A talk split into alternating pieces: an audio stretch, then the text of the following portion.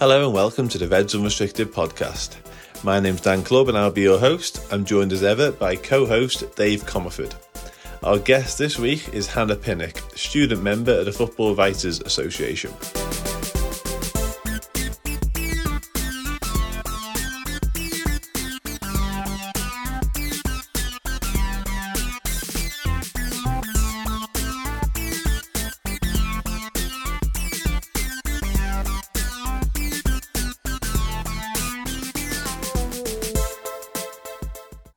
Yeah, so you join us this week um, after a rather unfamiliar win. Um, so we should have some happy, positive people on the show. And our guest, as aforementioned in, in the intro, is Hannah Pinnock. So Hannah, how are you doing? I'm not too bad, thank you. How are you?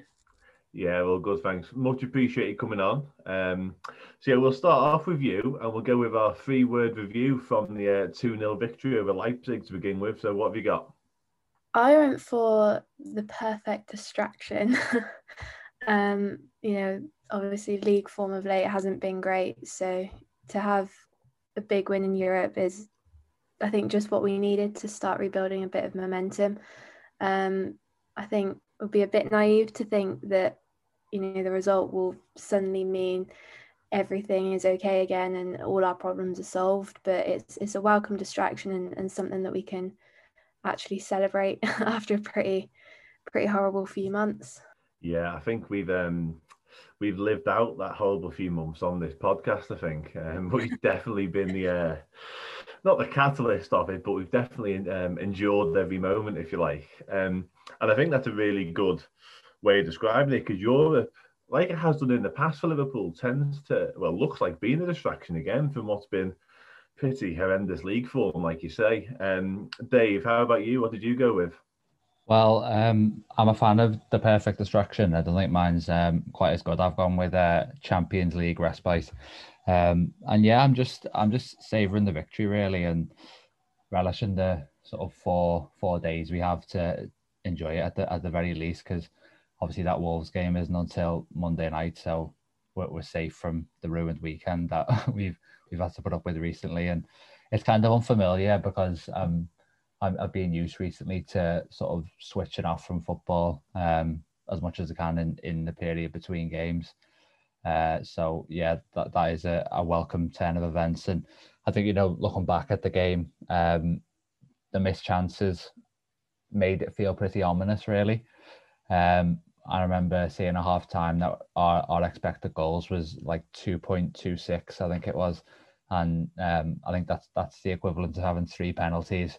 Um, so it's pretty incredible the amount the amount of uh, high quality chances we were sparing them. But you know, eventually we scored what was a really good goal. Um, nice fluid move from our own half to into their area and, and put the game to bed. And you know, I think everyone everyone played well. Really, it was one of those one of those games where to a man, you know, standards were high, and you know, obviously we'll talk about players in depth during the podcast, but you know, some of the players we won't really mention, like um, Alisson, for example, made a brilliant save at nil nil. Both the fullbacks defended well. Um, you know, Wijnaldum, uh, I thought was a little bit off in the first half, but you know, stepped up in the second half and and the front three um, were eventually able to atone atone for their misses. So yeah, it's just a thoroughly good and enjoyable performance. Yeah, it definitely was. Um, it was much improved, I'd say. I think I tweeted late last night that it wasn't perfect, but interesting imagination. Like we gave them probably more chances than I've liked. Um, obviously, you mentioned the Alisson save early on. That was, you know, it kept us not in the game because we still very much in the game if they score, but they, they definitely had more opportunities, if you like, than I'd have um, I'd have liked them to have. Um, certainly when the game was on a knife edge. Um, I'll just finish off with mine. I was very tempted to go with "Told You So" after harking on about Fabinho getting back in midfield ever since we started this podcast, but I didn't. I wasn't that self-indulgent. I went with Jurgen Klopp's smile because, like, the night and the result was brilliant, but it's been a while since we've seen him truly look happy at the end of a match for numerous reasons, like form probably being the main the main one. But he looked genuinely delighted with that performance, and that was enough for me, to be honest with you. So we'll touch on the match a little bit more in depth now. Um, I'll come back to you, Hannah. Um, on the game generally, but in particular, um, Fabinho, one of my favourites, and Thiago's performance, please. Yeah, I mean, Fabinho is arguably one of the best number sixes in the world. You know, we saw we've seen that the last couple of seasons, and we were definitely reminded of that last night. And you know, the the midfield combination that we had is is what we've we've been su- supposed to have had all season, and and the balance looked a lot better. Um, it's easily, I think, forgotten that in losing Van Dijk and Gomez, we not only lost our two best centre backs, but but we lost our most important midfielder as well by playing him out of position. And you know, I was reading Melissa Reddy's piece in the Independent earlier today, and and she made the perfect point that it's those injuries are not only impacting on Van Dijk and Gomez, but it's it's the structure of the team as a whole, um, which is just equally as important. So so to have Fabinho back in his natural position, I think, was was the big difference, and hopefully that will continue going forward. Yeah, I think it has to. It's something we've touched upon uh, on here, not just Fabinho, but you're right, like in terms of what it brings to the team, in terms of the protection he offers to what are inexperienced centre backs, and it also, like we seen last night, it freed up Thiago, in my opinion, no end. Like he wasn't, you know, probably wasn't the best performance he ever put in, like even at Champions League level, but he was so much better than he has been for us. So that has to continue, in my opinion. Like obviously, if we pick up more injuries defensively, then Fabinho might have to slot back there, but I think for the foreseeable, you know, we've got to stick with Kabak and Phillips and let them build some sort of partnership because this chopping and changing, like through no fault of our own, just hasn't worked. So I'd just get your opinion on those two, in particular that midfield um, combination, if you like, Dave, first. Well, when you look at it sort of more generally, the sort of narrative around the impact of of Van Dijk being out has has kind of evolved uh, throughout the season and you know, at the start, it was just, um, you know, how are Liverpool going to cope defensively, um, especially um, how are Liverpool going to deal with uh, balls into the box and are they going to be bullied aerially? And then it sort of evolves to the impact um, on their build-up play without Van Dijk because obviously, you know, he's someone who can put us, you know, create good situations with with his long passing range. And now I think uh, the predominant narrative is it's cost us Fabinho midfield, and that has been potentially the most significant um, consequence of it. But you know, I agree. I agree with what Hannah said in that you know he's right up there for defensive midfielders. He's just a specialist at it, and I think that was a, an excellent defensive midfield performance yesterday.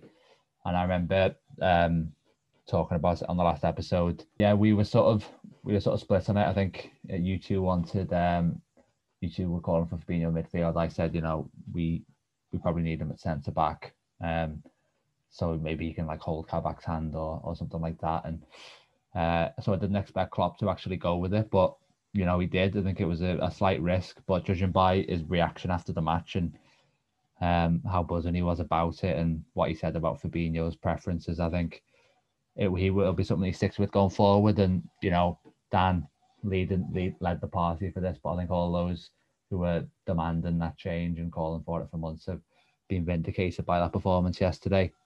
In terms of Thiago, I think you know he, he did clearly benefit from having Fabinho alongside them, and you know he's getting on the ball in better areas and was able to impact the game a lot more. But in a way, um, I think it does a little bit of a disservice to Thiago to say, "Oh, he needs the security of Fabinho," because you know, defense the defensive side of his game yesterday was uh, was really good.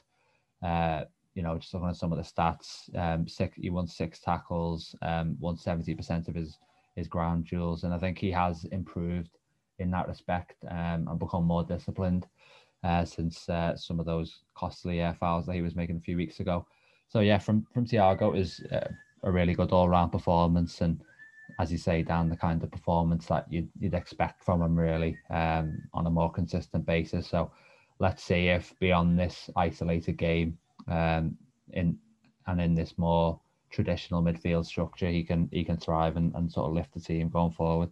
Yeah, you're right to mention like his defensive side of the game was was still decent last night, but I just think the positions you had to make tackles in was so much different than what we have seen. Like previously he's been making like almost rash tackles. Well, they are rash tackles in quite dangerous positions, and he's given away free kicks on the edge of the box and all that kind of stuff recently. Whereas last night it was Fabinho doing that job, and Fabinho was like a master at that. You know, making blocks and winning the ball back in them sort of dangerous areas. Whereas Thiago was was giving away was giving away problems every time, really, and getting booked for it as well. Whereas the tackles he made last night were in advanced areas more often than not. So that shifted role definitely helped.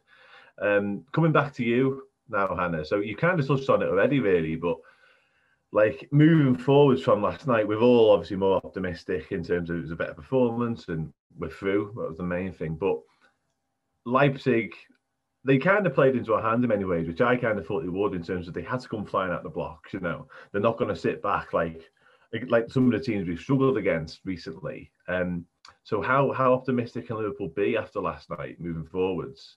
Um, and have we hit on something? Well, certainly with the front three, that's probably worth touching upon that Liverpool can carry into the Premier League fixtures coming up. I mean, I said it earlier, I, I, called it a distraction, but the other three words that I wrote down that I was thinking of using was back to business. But um, I thought better of it because, you know, I just said I think it'd be naive to think that, you know, progression in Europe and a good win against Leipzig would completely turn things around.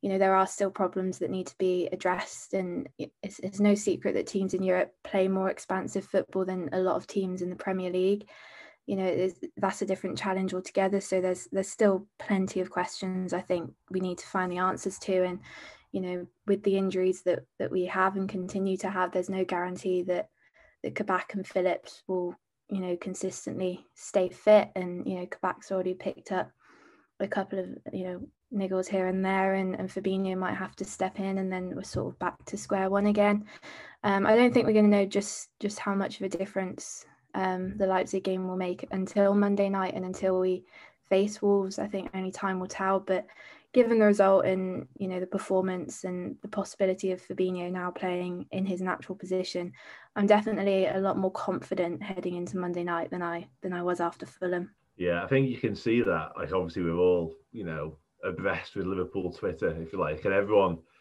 carried away is a really unfair description, but there's definitely a lot more confidence looking today. I think people are already making comparisons with 2005 in Istanbul and what have you. So there's definitely um, more confidence there was than from the weekend. Um, naive's a really good word to use, I think, because it would be naive to think that just because we won last night, everything's gone away because we beat Leipzig 2 0 in the first leg. And since then, I haven't got the actual results in front of me, but I'm willing to bet we've barely won a game. In fact, barely scored a goal. So it doesn't necessarily translate. Certainly, when we're playing sides like probably Wolves will sit back and soak up pressure and they'll be hard to break down. And we've just had a nightmare against them.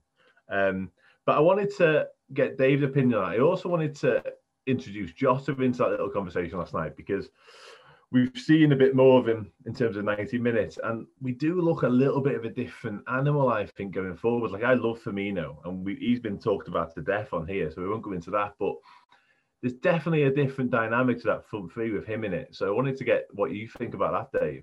Yeah, well, I'll start. I'll start on the front three then, and um, yeah, I think you know the obviously the key structural change to the team is is having Fabinho uh, back in that midfield position, but you know, I I've been advocating that that front line of Salah and Mane either side of Jota for a number of weeks, even while Jota was still recovering from injury. And yeah, I understand the point you're making, Dan, in that we look slightly more dynamic and and quicker in a way. Uh, I think there's a slight sluggishness about about Firmino, although you know I don't want to start I don't want to start criticizing too much because he wasn't even wasn't even playing last night, but yeah, that would certainly be my my front line going forward. And I think uh, the goals the goals will start coming soon for Jota, even if he um, missed a few missed a few really good chances last night. Um, in terms of the the general question about about you know the level of optimism we, we can take forward. You know, you're right in saying Dan that the game did suit us in that you know Leipzig press high and they they try and play us at our own game. Um, which is I think what we want teams to do in an ideal world. And you know, Nagelsmann was never to come into the game and sit off Liverpool, even though that is the most effective way of playing against us because football teams, you know, they have identities, and you know, you don't just totally throw them in the bin. You know, you stick with them, um, and you know, it. On the other hand, like Leipzig, even though they are a team that whose style suits us, you know, they are also a very good team. And I think Klopp said after the game that we never allowed Leipzig to show how good they are in that tie.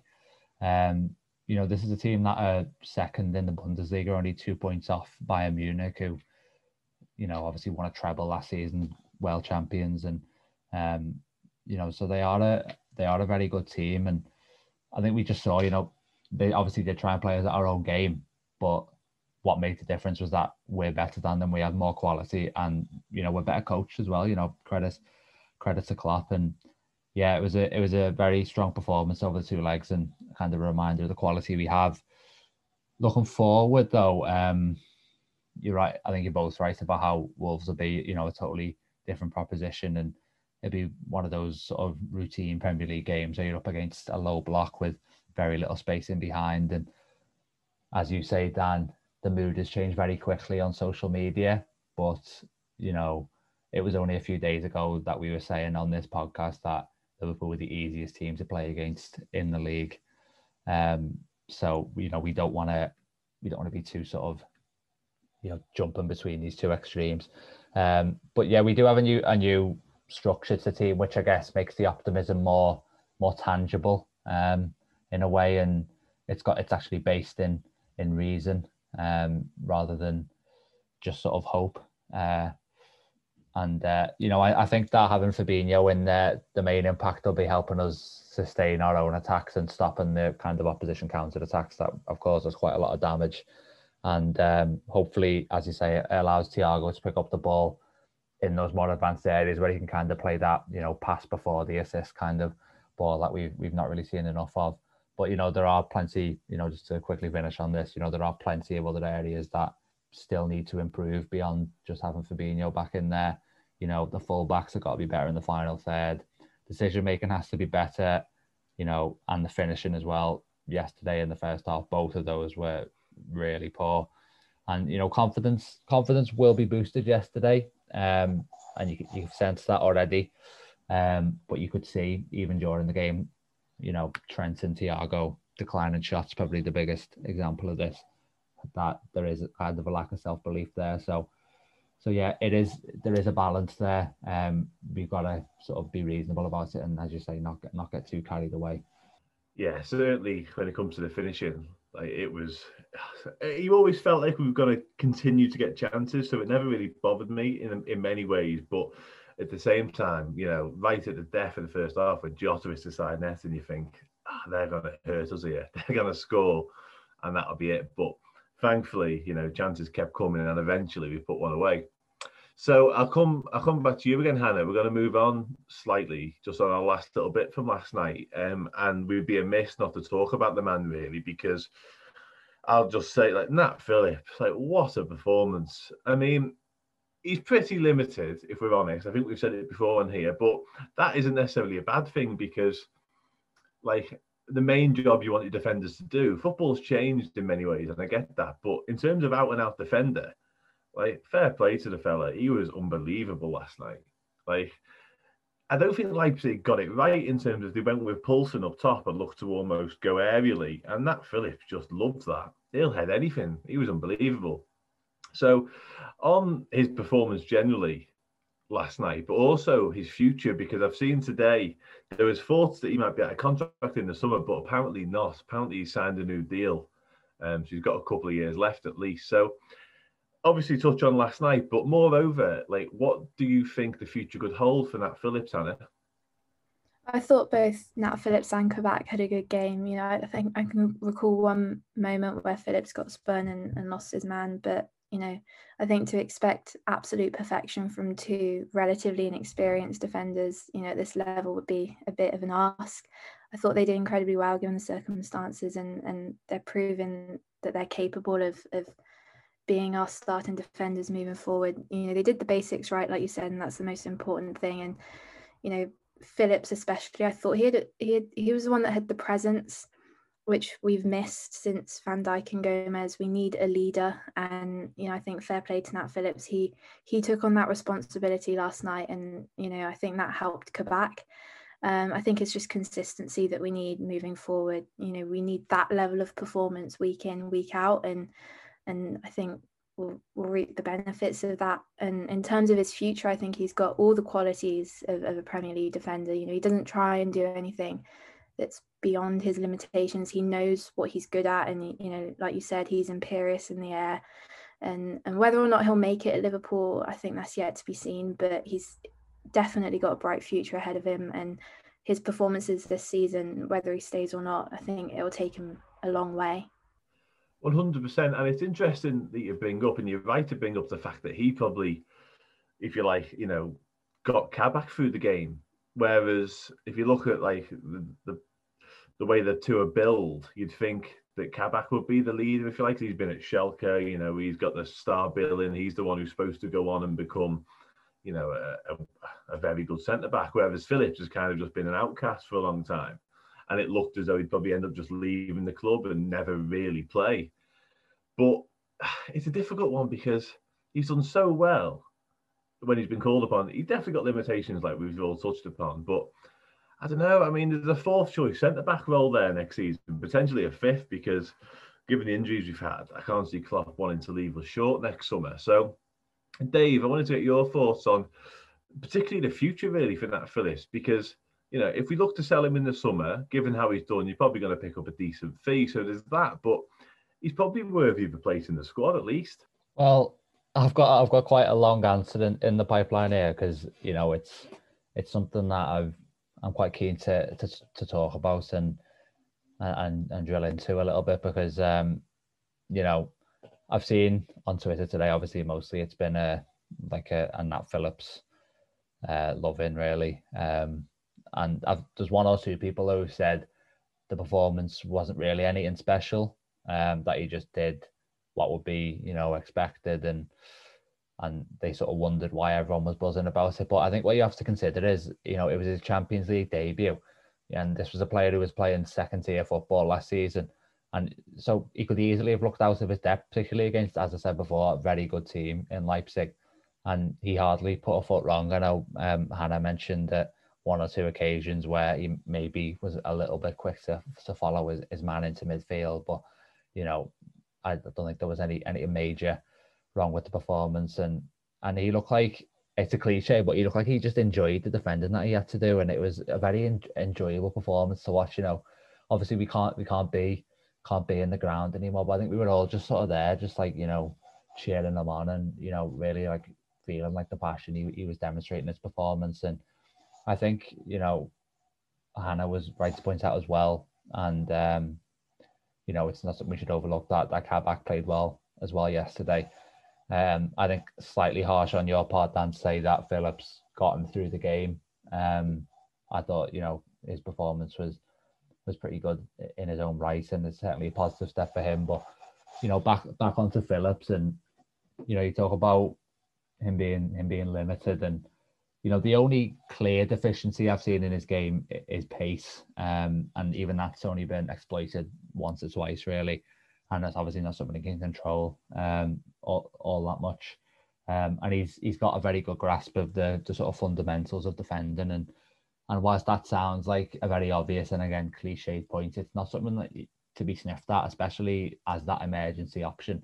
You know, someone like Rhys Williams, for example, he's come from the supposedly no nonsense environment of of uh, the National League North, I think it was, and you know he sometimes switches off and struggles, but you never really see that with Phillips. And um, you know potentially when the ball's on the ground he's not you know he's not you know brilliant a brilliant distributor but you know Klopp Klopp's praised his, his ability on the ball and I think he you know he's, he's capable in that respect as well.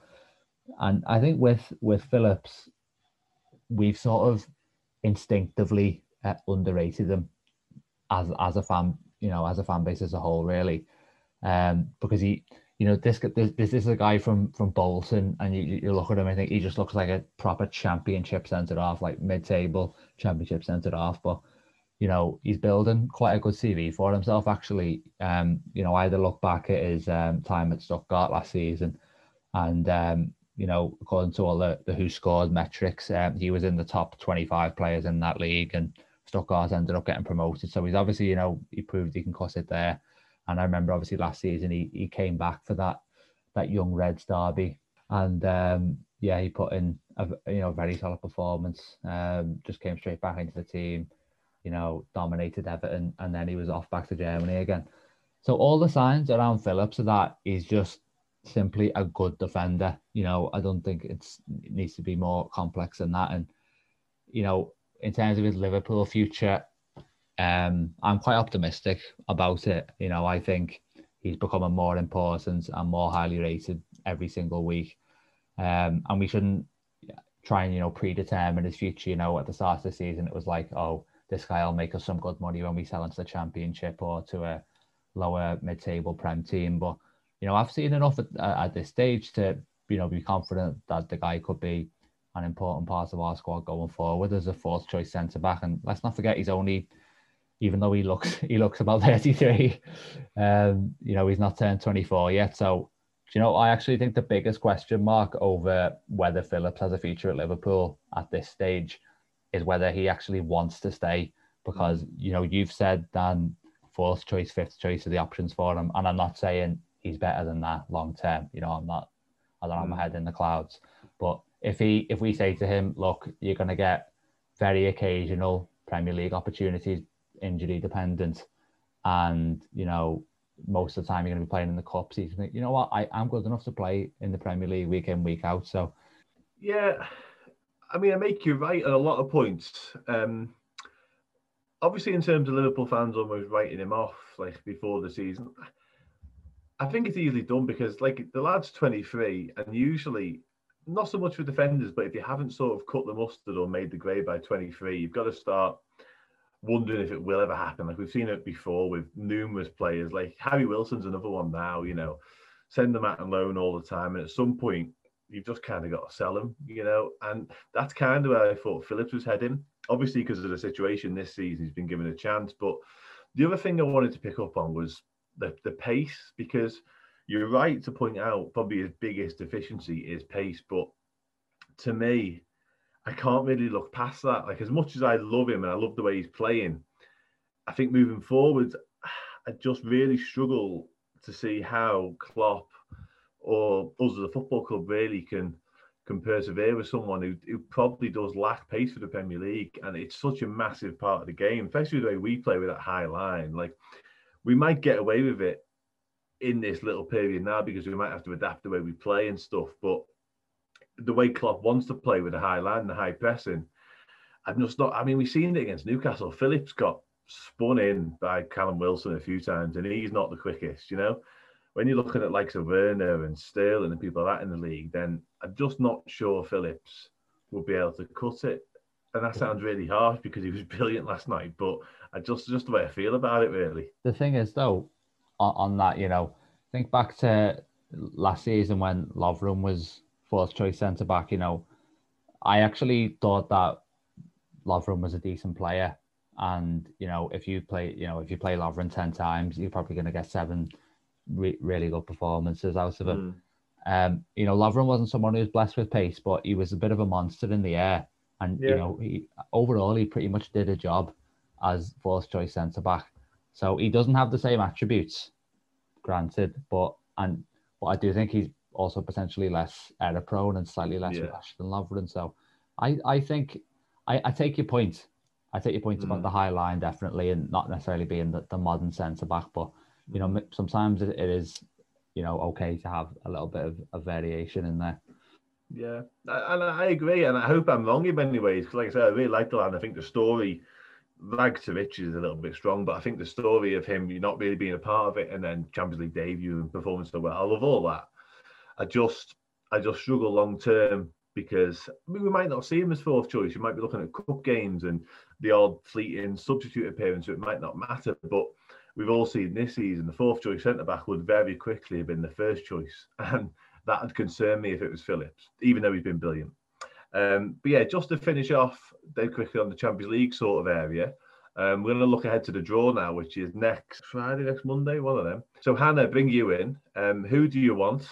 Um, and who do you want to avoid, I suppose, is the other question. Personally, I, I think, I mean, most teams will probably be looking at and saying we want Porto. Um, you know, we've got pretty good record against them. I mean, my housemate will ha- hate me for saying that because she's a Porto fan. But, um, you know, although I don't think they're quite the same proposition this year, I think they're, they're much better. And, you know, the result they got against Juventus, I think they'll be much tougher than the teams that we faced in the past. Um, Real Madrid are another one that I, I would be quite keen to have. I think Liverpool fans have, have felt that way since Kiev, really. But mm. um, the one team I probably don't want is Man City. You know, I think I can I can cope with potentially being knocked out by a Bayern Munich or or yeah. even Real Madrid. You know, a real European giant. But I think you know, if Man City are going to win the title this year, and, and if we were to get knocked out of, of Europe by them as well, I think I think that would be a, a tough one to take. But mm. um, I mean, it might sound crazy saying it, but I, I feel like a lot of teams will sort of want Liverpool. Um, I think you know, as as much as we are a European giant, you know, this season we we've sort of fallen off a little bit, and, and that's mm. you know largely down to the injuries, but also the fact that there's no fans. I mean, one of the, one of the big reasons we do so well in Europe is because of of Anfield and and the fans and the atmosphere. It it, it really suffocates teams when they when they come here. So mm-hmm. um, a lot of teams might be looking at Liverpool and saying if, if there's any time to play them and get a result against them in the Champions League, this might be the year. Yeah, well, one hundred percent. The Anfield factor, certainly on European nights, is such a blow to us. Like he's almost backwards against anyone's second leg, as we've seen from the Barcelona. Um, Barcelona 4 0 Anfield, obviously. But yeah, I'd agree with what you've said, really. City's probably the worst case scenario for many reasons. Um, other than that, yeah, definitely want Porto. I think they're definitely a better side than they were when we knocked them out. But it's and they've knocked out Juventus, so they're no mugs. But I still would fancy us. And then by that point, if we do get through, you're looking at the semi-finals, and who knows from there. And it's an interesting point you make about teams wanting Liverpool. Like I heard a few people say that now, outside Liverpool fans mainly, but it's a really interesting take because I still think we're dangerous to most sides. Like Leipzig, like we've touched upon, are a good side, and we've blown them away really 4 0. So I agree that a lot of good teams will say, yeah, we'll take Liverpool right now because they're not the side they were. But I still think that's a dangerous mentality. Um, but yeah, just to finish off, Dave, I want to get your views on who you want next week, really. Yeah, on the um, Liverpool being fair, I think that's that's a good point from Hannah. Actually, um, I I kind of agree with it in that you know Liverpool in the past were the team everyone wanted to avoid, even when we weren't the best team in Europe. But now I think people will look at you know, for example, the the four one defeat that City inflicted on us at Anfield and think, yeah, you know what, we can we can hurt them and they're vulnerable. Um, you know, I, I, in terms of ideal opponents, I have to echo what you both said. Porto, you know, good side, good manager, but 10 points off top in, in the Portuguese league. You know, we can show them respect without, you know, pretending they wouldn't be the ideal opponents for us. I also think we could we could probably take Dortmund, even though they've got a very obviously an explosive attack. I think defensively they are a bit of a mess and they don't have um, obviously a, a full time manager at the moment. Um, in, interesting that that Hannah says Real Madrid. Uh, I don't think I'd be quite as confident uh, for that um, as as Hannah would, but uh, at the same time, you know, this they are kind of a shadow of the of the European team they used to be. And you know that tie against Atalanta is not not settled really. It's only one 0 wasn't it? And didn't really see what Atalanta could do properly in the first leg. So obviously, if we were to play them again, you'd probably back us based on what happened when when we went there. Um, and yeah, I think you know teams to avoid whoever wins the Chelsea, Chelsea Atletico tie, definitely they'd be two horrible teams to play mm. against, um, as we've experienced. Um, Man City and Bayern as well, I think would be a bridge bridge too far, as would as would PSG under Pochettino. But you know, just, just to round this off, um, you know, I remember saying in the last episode that if we beat Leipzig, I was worried that we'd just be postponing the pain and that we wouldn't have the legs to go all the way. But I think I'm going to backtrack on that. Um, in that, you know, thinking about it, having reflected on it a little bit, it's not the way to approach football. Um, that's not how you you find any sort of joy in the game. You know, you got to just take each game as it comes. Hope hope that we get the luck that we need because we definitely will need it, and and just hope that the players you know leave everything on the pitch. And you know, I do think with mm. with the Champions League, there is whether this survives without fans, I'm not sure, but there is this order around the Champions League, isn't there? And certain mm. teams just seem to fall a little bit short, like slightly mysteriously, and uh, hopefully that happens to the likes of City and PSG as it has in the past. But you know, obviously we can't we can't necessarily bank on that. We're just kind of a I'd say we're a, a dark horse. I definitely think there's something in in terms of like the affinity Liverpool have got with the Champions League. Like Hannah's already said, there's nowhere near as much like fear factor about Liverpool, certainly at home without fans. But you know, just hope that some of the love affair we've got with the with the competition will rub off regardless of fans, really. Um, and in terms of the Real Madrid, I think it was more the fact that Liverpool will be after revenge as opposed to being able to take them over two legs.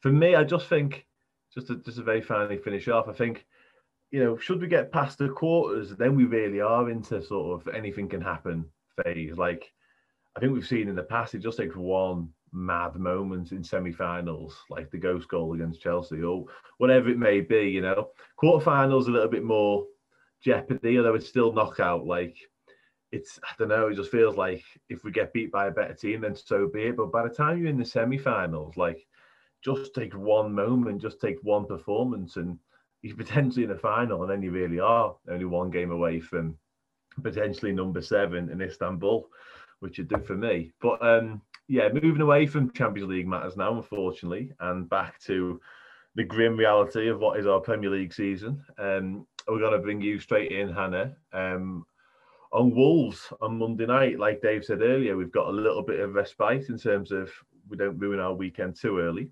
Um, what do you think is going to happen in the game um, and your predicted lineup, please? I'd very much go for pretty much the exact same team against Leipzig. I think you know Kabak and Kabak and Phillips have more than earned their starting position, and and I think with how things have gone in the Premier League, I know Klopp switched it up against Fulham, but you know, we need Fabinho in in the midfield, and, and that might be the change that that we need to to start picking up results in the league again. I think that the biggest debate, if anything, would be over the midfield in terms of who who played alongside Fabinho. I think there's a huge shout for Naby. Um, you know, when he came on against Leipzig yesterday, he, he played really, really well. And, you know, I've I've always maintained that he's one of our most talented midfielders if, if he could stay fit. Um, so who he comes in for, I think, is a big debate. You know, Thiago was incredible last night, and Wijnaldum's our most consistent midfielder. So it's a tough midfield to get into, but I think in terms of rotation, Klopp's obviously wary of that. So Naby might be a good shout, and and the front three, obviously, I, am not sure if Firmino will be back by then, but I thought Jota, Salah, and Mane did really well. Um, eventually, um, and and Jota especially, I think, given his form before his injury, he's he's more than earned the right to play himself back into form, and and we saw glimpses of of what we saw before that injury last night in terms of setting up Salah's goal and and just how dangerous he is. Even if he did hit the side netting, he's one of our most dangerous players. And you know, I'd, I'd like to see the same lineup, and hopefully I mean, I've predicted maybe a 2 0 win, but I don't know if that's a little bit optimistic given our current league form. No, I'm all for optimism. We'll see that in a minute. I'm all for optimism. That's fine by me. Um, yeah, a couple of interesting points there, really. I suppose Keita coming in is probably the biggest talking point. Um, I'm on board with it. I had to smile when you said, uh, obviously, the caveat in terms of him staying fit is probably his biggest issue. But I, I like him, I do, and I know a lot of people don't, but you're dead right in terms of he's probably one of our most talented midfielders. Like I'd put him not on the same level as Thiago in terms of that, but you know, compared to some of the other midfielders we've got, like James Milner's a fantastic footballer, but in terms of you know natural talent and stuff, the Keita, Keita can be a brilliant footballer. It just hasn't happened at all. Um, but yeah, I'll bring you in first, Dave, before I give mine. Um, I wanted to bring up an Andy Robertson point I've seen today as well, because I don't think he's been as good as he can be recently, and I don't really blame him because he played so much football. Obviously, Tsimikas came on late last night, so I've seen a couple of people call for that change. So, I wanted to get your thoughts on that, but also obviously your predicted lineup and prediction, please. Well, um, I take I take the point of Robertson. You know, looking like he might need a rest. Um, you know that's that's fair enough, and uh, you know, attacking wise, his contribution has has tailed off a little bit, but I don't know. You know, we've got we've got the luxury really of not being in the FA Cup next weekend, so that gives our players sort of a pre-international break rest really. Um, and I just don't fancy the thoughts of Tsimikas against Adama Traore or or Pedro Neto. And that's not me saying Tsimikas is a bad player. That's me saying I've not seen enough of Tsimikas to be confident that he wins that battle against against you know potentially some of the most dangerous uh, wingers in the league. So I've gone with um, Alisson in goal, um, controversially, and then back four, same as uh, last night. Midfield, um, Fabinho and Thiago, I've said keep their place, and then you know I'm sort of open minded on who gets the third slot, but I think it does need to be one of the more attack minded midfielders, given the type of game it's going to be. Um, so I think Jones or Jones or Keita, I don't really mind. I think Jones hasn't played too much football recently, so potentially he might start. Um, but yeah, you know, I'd be more than happy to see to see Keita play, and I'd you know be excited for that. Um, so yeah, I think it's not a Wijnaldum game in that Wijnaldum can be quite conservative in possession at times, and you want to see someone who's going to play passes that ask questions of the defence. Front line, I've gone with I've gone unchanged as well, so it'd just be one change in total really from from Leipzig. Um, in terms of my prediction, um, yeah, we've already sort of touched on what kind of game it's going to be. It's going to be, you know, can we break them down, and then can we cope with the pace and the dribbling ability of Neto and Adama and potentially uh, uh, Podence if he returns from injury because obviously he's obviously a very good player as well. Mm. Um, so I think that's really where the game's won and lost to to keep, put it quite simply.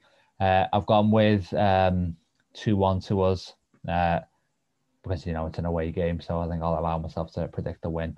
Um, and uh, I've yeah I've said Jota Jota will get a goal against his former club as well, and obviously as I said, you know last game before the international break because we're not in those FA Cup courses. And I think uh, even though we did win yesterday, it'll be whatever the result on Monday. It'll be a slight sigh of relief in a way to know that we're not going to have to, you know, we're going to have a bit of a break from this season, which has been a really exhausting one. Yeah, you're right to mention the fact that Robertson's getting a break anyway. Um, just before again I give mine, I just wanted to get your. You just brought up Curtis Jones, and it's a really interesting point in terms of he was almost like we spent half an episode the other week kind of talking about him and bigging him up in many ways, rightfully so. But he's kind of been I don't want to say cast aside because that's not that's not happened, but like he's definitely kind of been overtaken. Like Keita coming back, uh, we, me and Hannah have both just kind of called Keita to start, if you like, and and praised him, but we're kind of forgetting about Jones. So I wanted to get your thoughts on it, Hannah. Really, um, obviously, like I say, a couple of weeks ago, we were all bigging him up and this, that, and the other, saying he was going to be, you know, star of the season in many ways it was a bleak time. But where do you think he lies now in terms of the pecking order, Curtis Jones? I almost forgot about him. If I'm being completely exactly, exactly, yeah. it's mad when you think about it because he's he's put in some real performances um, in recent weeks. So I'm actually quite annoyed that I forgot to be honest. Um, but I, I just think Naby's talent wise is that step ahead. So I think so long as Naby's fit, I think he should always be within contention of, of starting. Um, I, I personally I would put Curtis above Ox, um, although we don't always utilise Ox in midfield. But um, I, I, would say in terms of the pecking order, he he's not quite there yet, um, given largely his age. Um, and experience. There's players around him that are, and, and of course, if Fabinho is coming back into midfield, that also then takes away another potential position for him. So, um, he's gotten a lot of minutes this season, more than he would have without all the all, all the injuries. So yeah. in terms of his development, that's helped him. But ultimately, I think there are players around him that are, are further ahead in their development that that he does fall slightly behind. And like I said, Naby's the one for me that I think is just that step ahead. Yeah, I make you dead right to be honest with you, but it's just interesting how we've gone from because I'm I didn't forget about him, but I've been in a very similar boat. Like I didn't really consider him to start on Monday, which considering where we were even a fortnight ago seems quite strange because we were so pro Curtis Jones because he was so good, but almost immediately Naby Keita returning to fitness without really doing anything jumps ahead of him, and that's in Jurgen Klopp's mind and and ours really. So it's an interesting dynamic. Um, yeah, in terms of mine, I've gone for the same same sort of defence and, and goalkeeper situation, obviously, um, and I I have got Naby Keita in midfield with um, Fabinho and Thiago. And I agree on the point you made, Hannah, in terms of Wijnaldum and you, Dave. Just, I'm so split on Wijnaldum sometimes. I thought he was really good last night. I thought he popped up in some really important areas and he was really busy and all that sort of stuff. I just think some games, especially now we've got Thiago, they do such a similar role. And I think Thiago does it better that I don't like seeing them play together. Like a couple of years ago, we had the Brexit midfield, if you like, when all the three midfielders did the same job, but it worked. I just don't see that now with Wijnaldum and Thiago. I think playing them in the same midfield is a little bit um, a little bit too samey for me. So I'd definitely like to see a Keita play because he can carry the ball forward more than more than the others, and that's what we need, especially against a team like Wolves that are probably going to be quite quite defensive. So that's mine. And then the same front three as you guys. Jota, massive fan, really busy, really like him. Um, and I predicted a 2 0 Liverpool victory um, because I'm yet to predict anything other than a Liverpool win. So why break the habit of a lifetime? Um, and yeah, I just wanted to get some final thoughts from you, Dave, before we wrap up. If you've got anything to add. Well, I'm just envisaging the, the Premier League table as predicted by Dan Clubman, you know, in that in that alternative scenario, you know, we are what we won it weeks ago. Yeah, twenty points clear or something. So I was right last season. Yeah, well, well, you know, I think there is it is a, a more optimistic note. And um, when you said when you said to Hannah, "Oh, uh, you'll see in a minute why I'm regarded as optimistic," I was like, "Is he going to go and predict four 0 here?" But no, I think that I think I think that's pretty reasonable. Mm-hmm.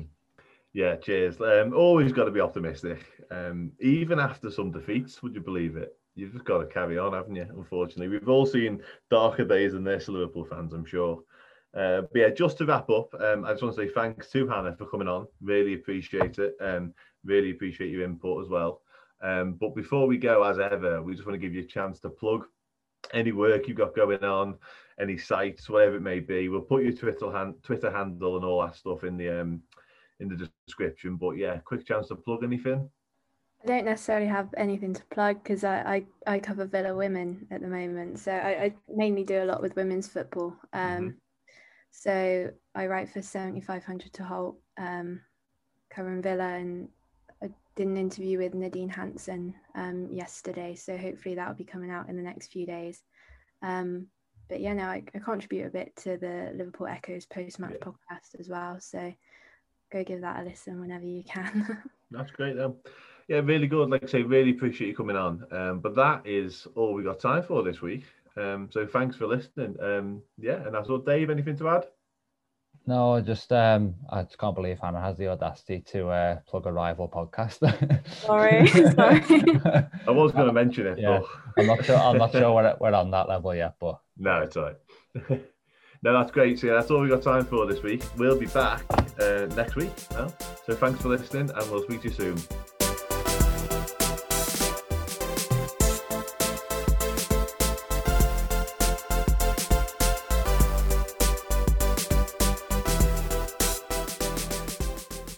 This podcast is part of the Big Heads Media Podcast Network. Go to bigheadsmedia.com for more great podcasts.